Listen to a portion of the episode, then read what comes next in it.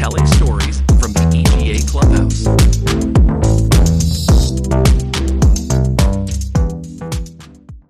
Welcome to the EGA's podcast, Telling Stories from the Clubhouse. My name is Mattia Fioravanti from Nexus TV Milan, Italy, your host for today's podcast titled The Role of Dubbing in an Evolving Market. This is a podcast in which we explore the dynamic world of audio localization and we unravel the interplay between tradition and innovation in a landscape being reshaped by AI technologies. As we journey forward, the rapid advancements of artificial intelligence is impossible to ignore. It's transforming every facet of our lives, including dubbing. Amongst the excitement of futuristic possibilities, questions uh, arise about the fate of traditional dubbing studios and dubbing actor and the indispensable human touch that voices and voice actors can bring to uh, localization. In a realm where AI can replicate voices and languages seamlessly, uh, the role of human talent stands at a crossroad. Do the voices that gave life to beloved characters vanish in the face of AI perfection? Or perhaps there is a synergy where technology and human artistry can get together to set a new standard. Join us today in exploring how dubbing studios are adapting, innovating, We'll talk with industry veterans, voice actors, and creative minds shaping dubbing's future. So uh, today we're uh, joined by uh, four uh, lovely uh, people. Uh, Anna Sophia Lumpe on behalf of UVA, Sara Gómez on behalf of UVA, both voice actresses, um, John Harley from Adrenaline, uh, a London based studio, and Emanuele Latina from Adrenaline. I'm going to call uh, you uh, um, one by one, and uh, I'm going to ask you to present yourself really briefly. So I'm going to start with Anna Sophia Lumpe from Germany. Yeah, lo- lovely to be here. Uh, thank you. My name is Anna Sophia Lumpe. I'm a voice actress from Germany. I've been a voice actress for about over 10 years now. And I'm also chairwoman of the Association of German Voice Actors, VDS, in Germany. Marvelous. Thank you. Uh, Sara, your turn. Hello. Thank you very much. It's a pleasure to participate in this conversation. My name is Sara Gómez. I am a voice actress based in Barcelona, and I am also member of the board in DUB, which is our voice acting union in Catalonia, and founding member of UVA, I've been dubbing for five years now. So I'm a baby in the industry, but really committed to, to the profession. Marvelous. Thank you. Uh, it's your turn, John. It's my turn. Okay. I, am guessing the veteran. Uh, reference to a veteran was me, was it? Um, I'm John Harley. Uh, I was a voice actor.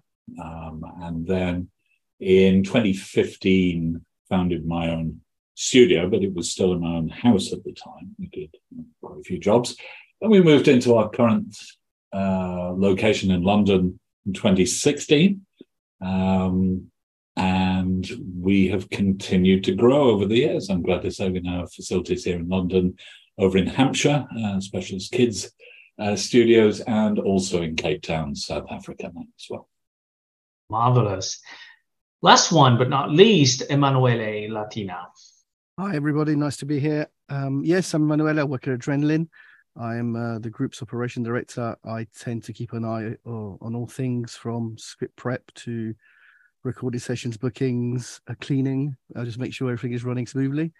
Uh, and I've been with Adrenaline since they moved in to the Arrow space in 2016. Thank you, everybody, for the lovely introductions. And uh, I would like to start with uh, a question, perhaps to Anna Sophia. Uh, can you introduce uh, uh, and explain a bit why UVA, uh, that's an acronym, was formed? Certainly. Um, it basically started when some Spanish voice actors grew concerned about the voice work they were getting and the contracts they were presented with. And uh, they reached out to French voice actors. And I think the French are well known for taking to the streets when they're not happy with situations in their country.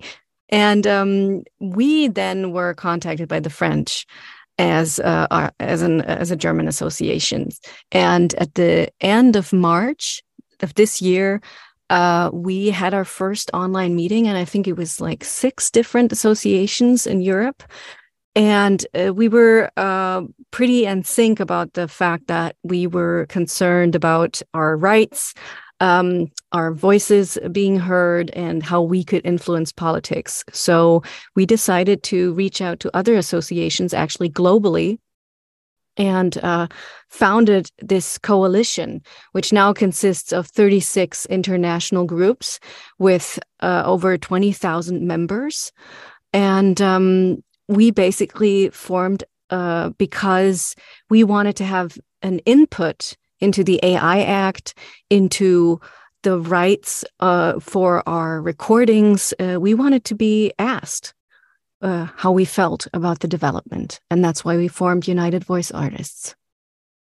Well, thank you very much. Then uh, I'd like to ask to uh, Sara if she can expand a little bit on this and uh, ask her what are the main goals, current main goals and objectives of um, UVA. Uh, mm-hmm. And uh, how, generally speaking, do you advocate for the interests of your members or the um, you know, uh, various unions members. Thank you. Mm-hmm. Well, as Anna Sophia very well put, um, we are a coalition, and we were born from from this union that has arisen in front of a common issue, which is AI and the risks it entails to the voice acting community. So we are committed to a series of very specific points, which is first one protecting actors' work and human creativity it's our heritage culture that it's right now in danger or we feel it's a little bit threatened. So this is the first point. The second one has to do with assignment of rights preserving property intellectual property of, of the artists that are involved in the process of dubbing and voice acting. Protecting personal data in fact because voice is considered a biometric data. And we believe it has to have like the best protection inside of the AI Act, also together with other personal data, such as your image, other types of, of personal data. We are also demanding liability for, for the AI generated content.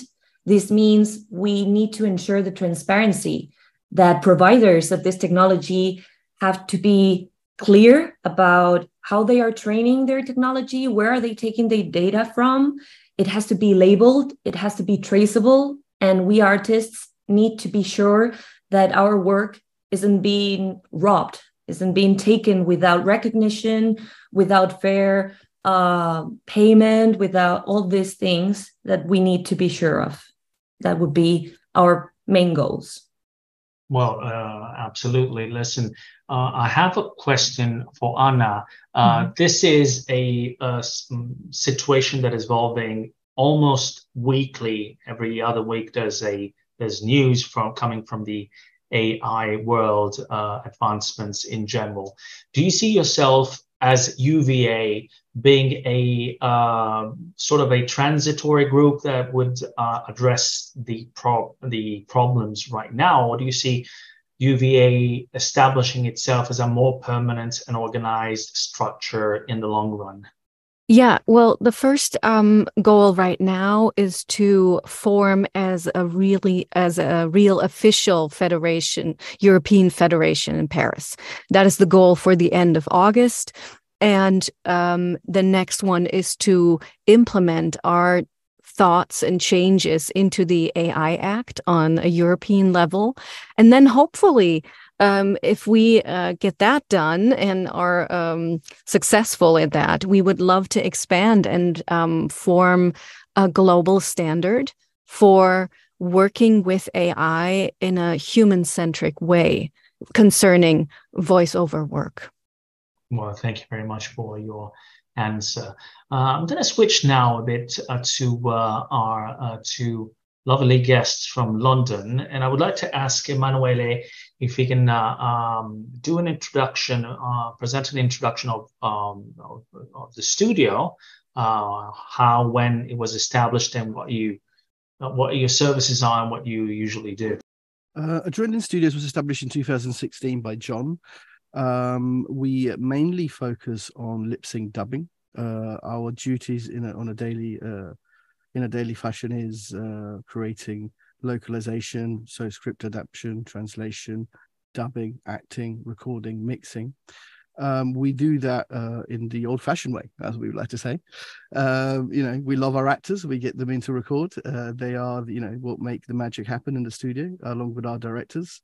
Uh, and that's primarily what we focus on. Um, don't know if John would like to add to that. No, not really. I think you you covered it. Uh, the, the, actual uh, incorporation date was 2016, but the adrenaline was started in 2015. I might, yeah. I might but uh, don't want to be too pedantic uh, about these things. But yeah, yeah, as Manny says, we do things um, somewhat the old-fashioned way. We do it the French way. In fact, uh, when I first um, began dubbing at home uh, I thought I know nothing about dubbing apart from what I've seen as a voice actor. And so I visited a couple of studios in Paris, and they were very nice to me and allowed me to sit in on some sessions um, to find out what technology they used. And uh, the Bande Rythmo, the Rhythmo band, uh, was the thing that they said creates the um, the best sync and also allows you to uh, the actor to actually act. So you can have a, an arc in a scene rather than just the mindless repetition of lines or words to to get it in sync. And um, you know, it, it does mean there's a fair bit of work up front before the actor gets in the studio, but the actor's time is is uh, more efficient when they are in the studio, um, and it's a more enjoyable experience for all. I think. Um, so that that's um, our main aspect of how we landed uh, into the dubbing scene in the UK, which of course is not a dubbing country necessarily, but um, uh, yeah, we copied the French as we do in Fasc- so much. Fascinating, thank you. Uh, also, I recently read that you fitted one of your studio to welcome child actors and have uh, an environment that can be a fun, joyous one. Can you tell us uh, a bit more about this initiative, John? Uh, I can, but I'd sooner hand over to to Manny, who is actually uh, sat in those studios right now and uh, was the driving force behind establishing them and has made what for all ears an incredible environment for the kids. Yeah. Oh, yeah, know? it's yeah. This, the initiative started because uh, obviously we were we worked on we work on a lot of animation, and we have a lot of young actors in, and uh, we like to train young actors and we like to give kids uh, you know the opportunity where we can we, we like to nurture them.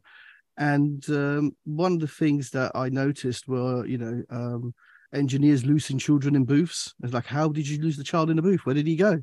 Uh, they were playing with the lead or they were grabbing a mic. So i was like okay so what how can we improve this experience for them? So i you know the first thing i did was i set out and i i asked all, all the young actors what do you love about being here and what would you change? So armed with that list, uh, I got a builder and I built a whole a whole new three little studios for them. And one thing that they pretty much all of them said is we we like to be in a room with everybody else. We we don't want to be isolated. So we uh, we we went about and did that. Uh, the other thing they all said was we love it, but we really don't like dark spaces. So we created a fun environment which is bright, is engaging, uh, we gave parents a, a, place to work from. So there's there's a space dedicated for parents working from home. Uh, there's also a space dedicated when they take breaks, whether they can play. Uh, everyone is DBS checked. Um, we can um, teach them because our chaperones uh, do exercises with them during breaks, so that you know if they're here for a week, yeah, uh, you know they're not losing out on their schooling. So there's education time, there's play time, uh, and there's a massive garden, especially in the summer months in England, which is so important that they can run around in. Uh, and the payoff is I'm getting far better acting and far more lines in a day than I would normally. Um, so yeah, it's really, really paying off. Emanuele, I'm I'm jealous. Can I come visit? Because I would like to. Uh, I would like to visit the garden, especially, and maybe have a seat there. Uh, you can find me on the swing. Yeah, of course you can. so, uh, another question to perhaps uh, understand better um, part of the of the workflow of, of dubbing, and this may, can be interesting to uh, anybody who's not directly involved in dubbing.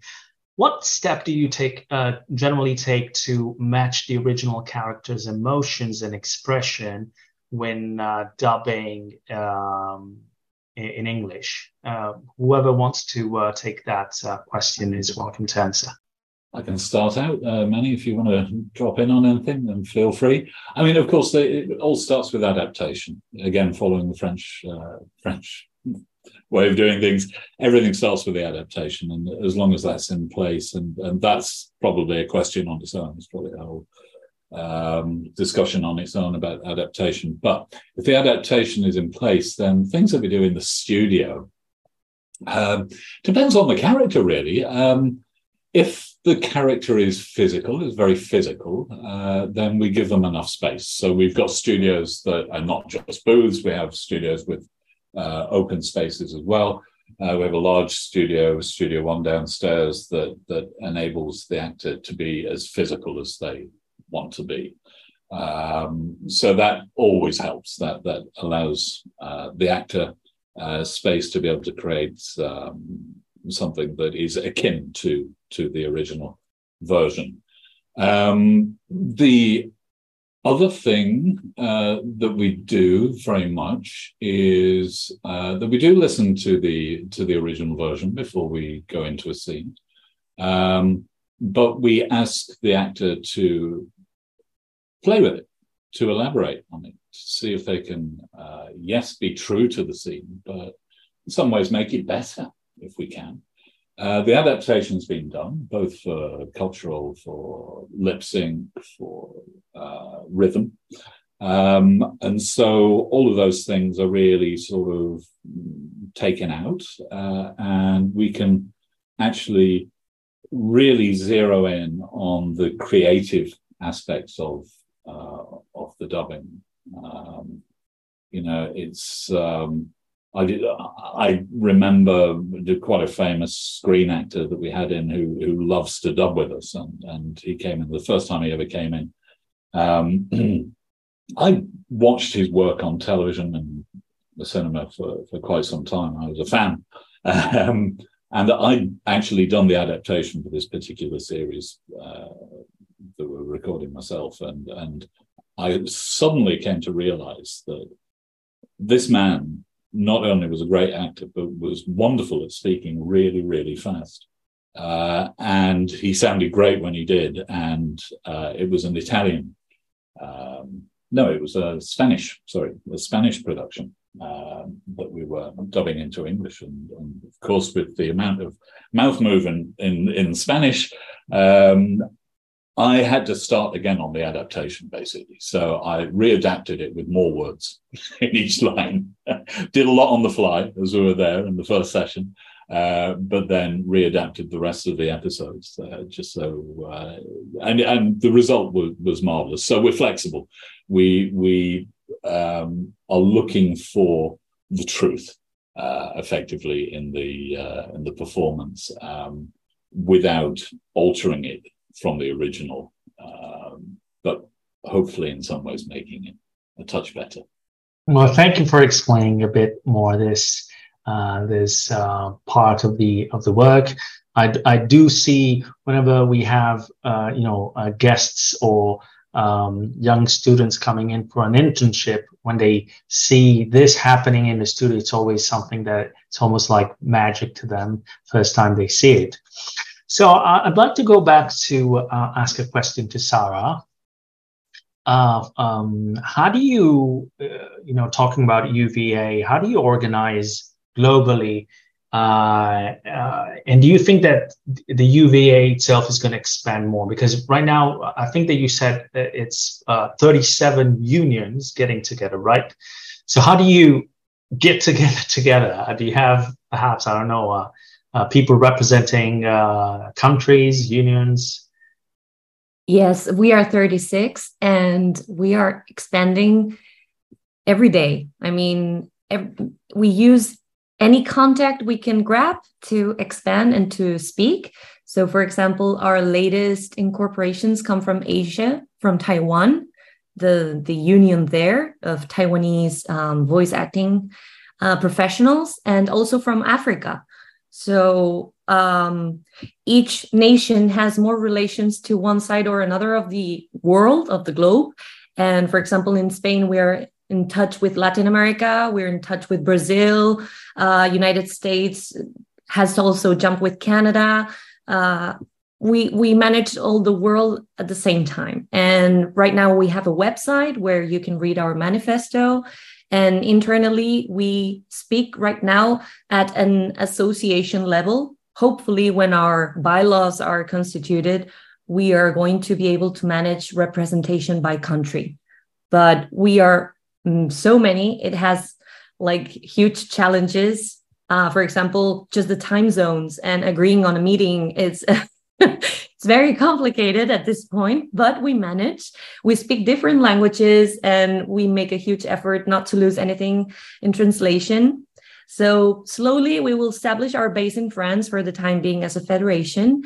And probably in the future, just as the FIA, the International Federation of Actors, has many different points in the globe, delegations, we are hoping we can do that in the future. But this is right now our our way of doing it.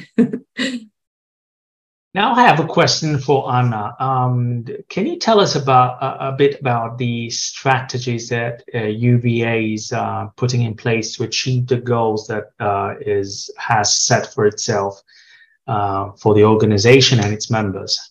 Yeah, sure. So, um, I mean, it started with a social media campaign. I think it was that was like the first thing we did at the beginning, like "Don't steal our voices."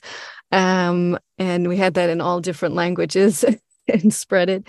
And um, now we switched over to really uh, working through the AI Act, and um, we came up with some terms that we would like to add, and we had our lawyers look over that and and uh, check it. And um, the next step would be to um, to send this off to the uh, uh, EU um, to the committee and and have them take a look at it. And of course, we're trying to speak to as many advocates and uh, politicians as possible. You know, the the deciders need to understand uh, what's at stake here, not just for us. This is not, and and I also want to make clear though that we are as associations, we're not against uh, generative AI we're not against the future. We're not against uh, development but we are very much for a human centric implementation and we are for being asked. Uh, right now we often have these discussions between tech buds and they're all really amazed by what they can do and and how the future is going to be beautiful and nobody ever has to work again but nobody's asking the people whose work is being taken or is will be taken in this scenario. And we would very much like more dialogue. Um, we would like to be able to have our input um, regarding these topics. And so yes we're talking with so many people for work and for uh, for our um yeah and for for UVA Thank you. Uh, listen, I have a, a question um, that it's uh, quite technical. Maybe you can answer to this, uh, and uh, whoever wants to answer it, Sara or Anna. Uh, you know, apart all the uh, strategies and things that you've spoken about so far, do you also plan to arise awareness with screen actors about their uh, act of conceding the use of their timbre of their voice for uh, what's called automated dubbing. Uh, are you trying to reach out to uh, screen actors as well, or is this is something that you haven't thought about yet? Sorry, do you want do you want me to? Please, you, okay, you okay, can answer okay. first, and then I can add. Okay. Mm-hmm. Um, what I what I see is um, more of a problem of the, you know, the foot soldiers really uh, a, a, big movie star who's going to be um, automatically dubbed will always be reimbursed for that. Uh, I don't think they have to worry about their voices being taken.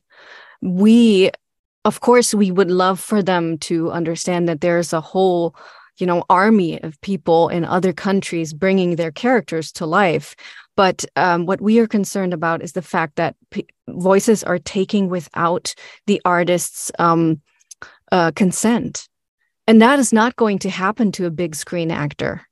They will always have the great contracts. They will always have um, any all their rights figured out because they are so you know public. And and and it's about the people in the back. It's about the people striking now because they don't want to be digitized for $200 and reused forever that is not going to happen to a movie actor. So i don't think the movie actors have to be made aware of this. It it's more that um, movie actors have to support their lesser known colleagues and and you know fight with us as we are fighting with them. UVA so uh, completely supports the SAG-AFTRA strike. We're with them because we understand what they're fighting for and this is a very important moment in time where i guess people are saying no more because who does it really benefit this is not for us actors this is not for the artists this is for companies I don't think that my Netflix or Disney Plus subscription is going to be any cheaper the moment they don't have they have to pay less for the actors. It is not for us. Yeah, especially because unfortunately, uh, localization isn't a uh, very uh, a, a branch of, of the entertainment business in which you know we're going around in Lear jets and Rolls Royce, unfortunately and I can uh, testify to that. But um, I got a question for John, going back to their work at Adrenaline and uh, the studio in London. Um, can you describe a bit for us the process of uh, voice casting, uh, casting voice actors for different projects, and the criteria that you use uh, during the selection, basically? Sure. Although again, I may sort of hand over to Manny on this because he's uh, he's actually in charge of that uh, ad- adrenaline, so uh, he would know far better than I would uh, about that. But of course, you know, I mean, it's the when we take an actor on board, uh, we take them on because of their ability, because of their talent. Um, and that's number one. It doesn't matter if they've never dubbed before. It doesn't matter if they're a screen actor, a straight stage actor, uh, or a voice actor. It's it's fine. You know, we we take the the most appropriate person, and I think, you know, with the um, diversity and inclusion drives that's going on throughout the industry correctly, um, we take that very seriously. And, and so, you know, we we actually had a, a situation where we were dubbing a, uh, an animation. Um, the character herself was a 12 year old girl in a wheelchair. We took the decision to actually cast a voice actor, 12 year old, who was in a wheelchair for that role. You can't hear the wheelchair on the mic, right? But you can. because the truth that she brought to that animation when she was explaining why she was different, why she was in a wheelchair. It was so touching and it was real. And yeah, I don't think there was a dry eye in the house when she was uh, when she was finished. It was wonderful, and and so you know we we cast, I would say, appropriately. Um, Manny, do you want to take over? Uh, yeah, sure detail of that. Uh, yeah, well, yes. There's you know there's the we we keep an eye on on the truth and what the actor can bring, and then there are some technicalities which we also keep in mind. So you know our first stage is to make sure that the actor that we pick can resonate and can uh, uh, empathize with the story being told. Uh, secondly, uh, we make sure that you know the technicalities of it is does that voice sound like it's coming out that human being you know, it's got to be believable that it's that person speaking. So that's a technicality that we take into account. Uh, and once we got all the all the pieces, let's say, in play, we then listen to them back to back because we make want to make sure that we have a nice balance in the in, in the cast. Uh, so tones and timbres, and you know, we want to make sure that it's a nice cast and there's nice shades of colors in there. Uh, so that's the technicalities that we we take into account. Um, and then uh, it goes into the next stage, which is uh, bringing them in to do to do the audition, and then we can explore, you know, how they actually uh, interact with the character on the screen. So that's part of the casting as well. Uh, so that's some of the things that we look at. Thank you, Emanuele. Thank you very much. Listen, uh, I would like to do a round of um, sort of closing thoughts, and I'm going to ask everybody individually. So the question for everybody is going to be, uh, what is your take on the future of dubbing? How do you see dubbing in five years, uh, for example? I'm going to start with Anna Sophia. Oh, this is so dif- difficult. um, I believe that um, I think we're going to see uh, even better dubbing than before. I think uh, us actors, we will become the best version of ourselves. And um yeah because because there's a necessity. I see this as a chance and um to pr- improve ourselves and produce the best content we can Thank you, Anna. Uh, well, we're going to reconvene in five years and see what happens. so, uh, John, uh, what's your take on the future of dubbing? How do you see dubbing in five years? Okay, well, here we are. We're being hosted by the Entertainment Globalization Association, and, and therefore there is a, a real relevance for dubbing in the future because we need to globalize that entertainment, right? So uh, I think AI will be involved, but I think the important thing is that entertainment remains an art form. And it is actually the fractured voice, the imperfect note, the unfinished thought that actually distinguishes great art from something that can that can be constructed by AI, right? So uh, it's reminding us of our very humanity, our fragility, our frailty, and that's what's engaging the emotion of the audience. And and so what I don't think is going to happen is that AI is going to take over and write scripts. It can help. I'm sure. Um, I don't think AI will be used greatly for good entertainment. I know it is being used for various things at the moment, uh, like audio description, AI voices, things like that. It may be used for man one, man two, soldier one, soldier two, where they have to say, good morning, hello, and things like that. I'm sure it, there's a use there. Um, but um, I really honestly do not think that it's anything more than a tool. I mean, you know, technology, although it can have a dramatic effect on the way that humans work, is not in charge. It is a tool. And as with many technological advancements over the years, fear seems to be a necessary byproduct that comes with it. And most of us these days are quite comfortable with the horseless carriage, right? Or the motor car.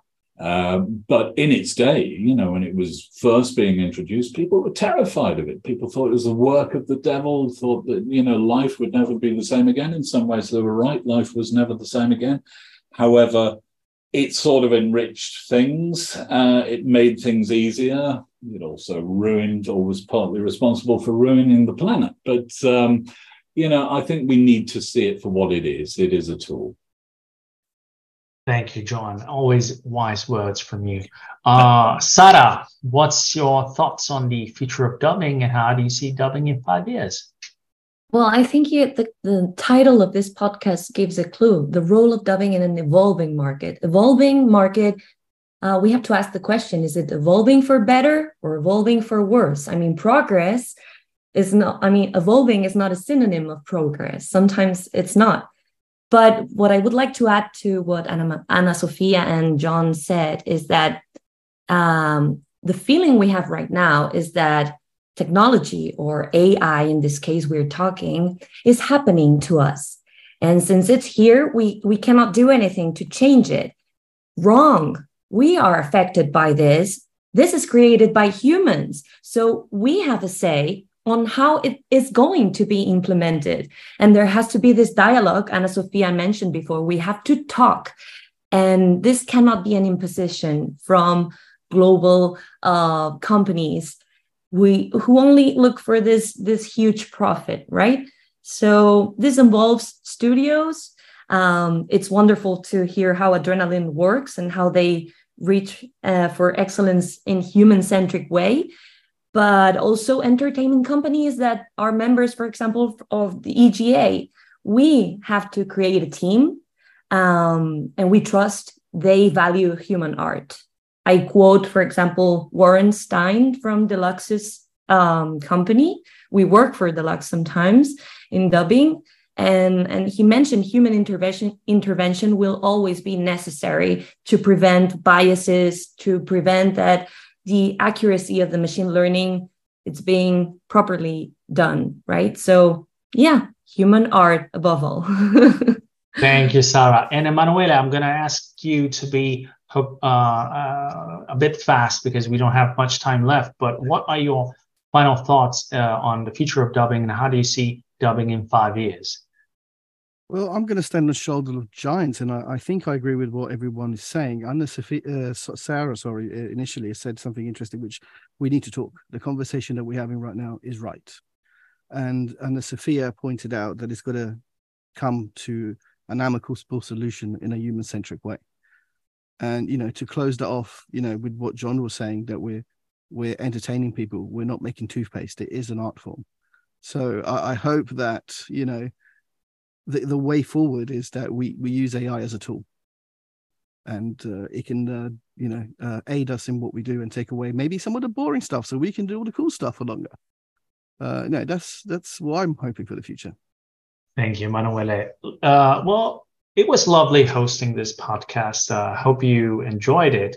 Would like to thank the EGA, especially Scout, for helping us in creating this podcast. The UVA, Adrenaline Studio, and you know uh, all the lovely guests that I had the pleasure to converse with: Anna Sophia, Sara, Emanuele, and John. Thank you very much again, and uh, see you at the next podcast for EGA. Thank you. Thank you. Thank you for having us. Thank you. Thank you. Bye. Join us next time when we share more stories about elevating the art and science of global storytelling.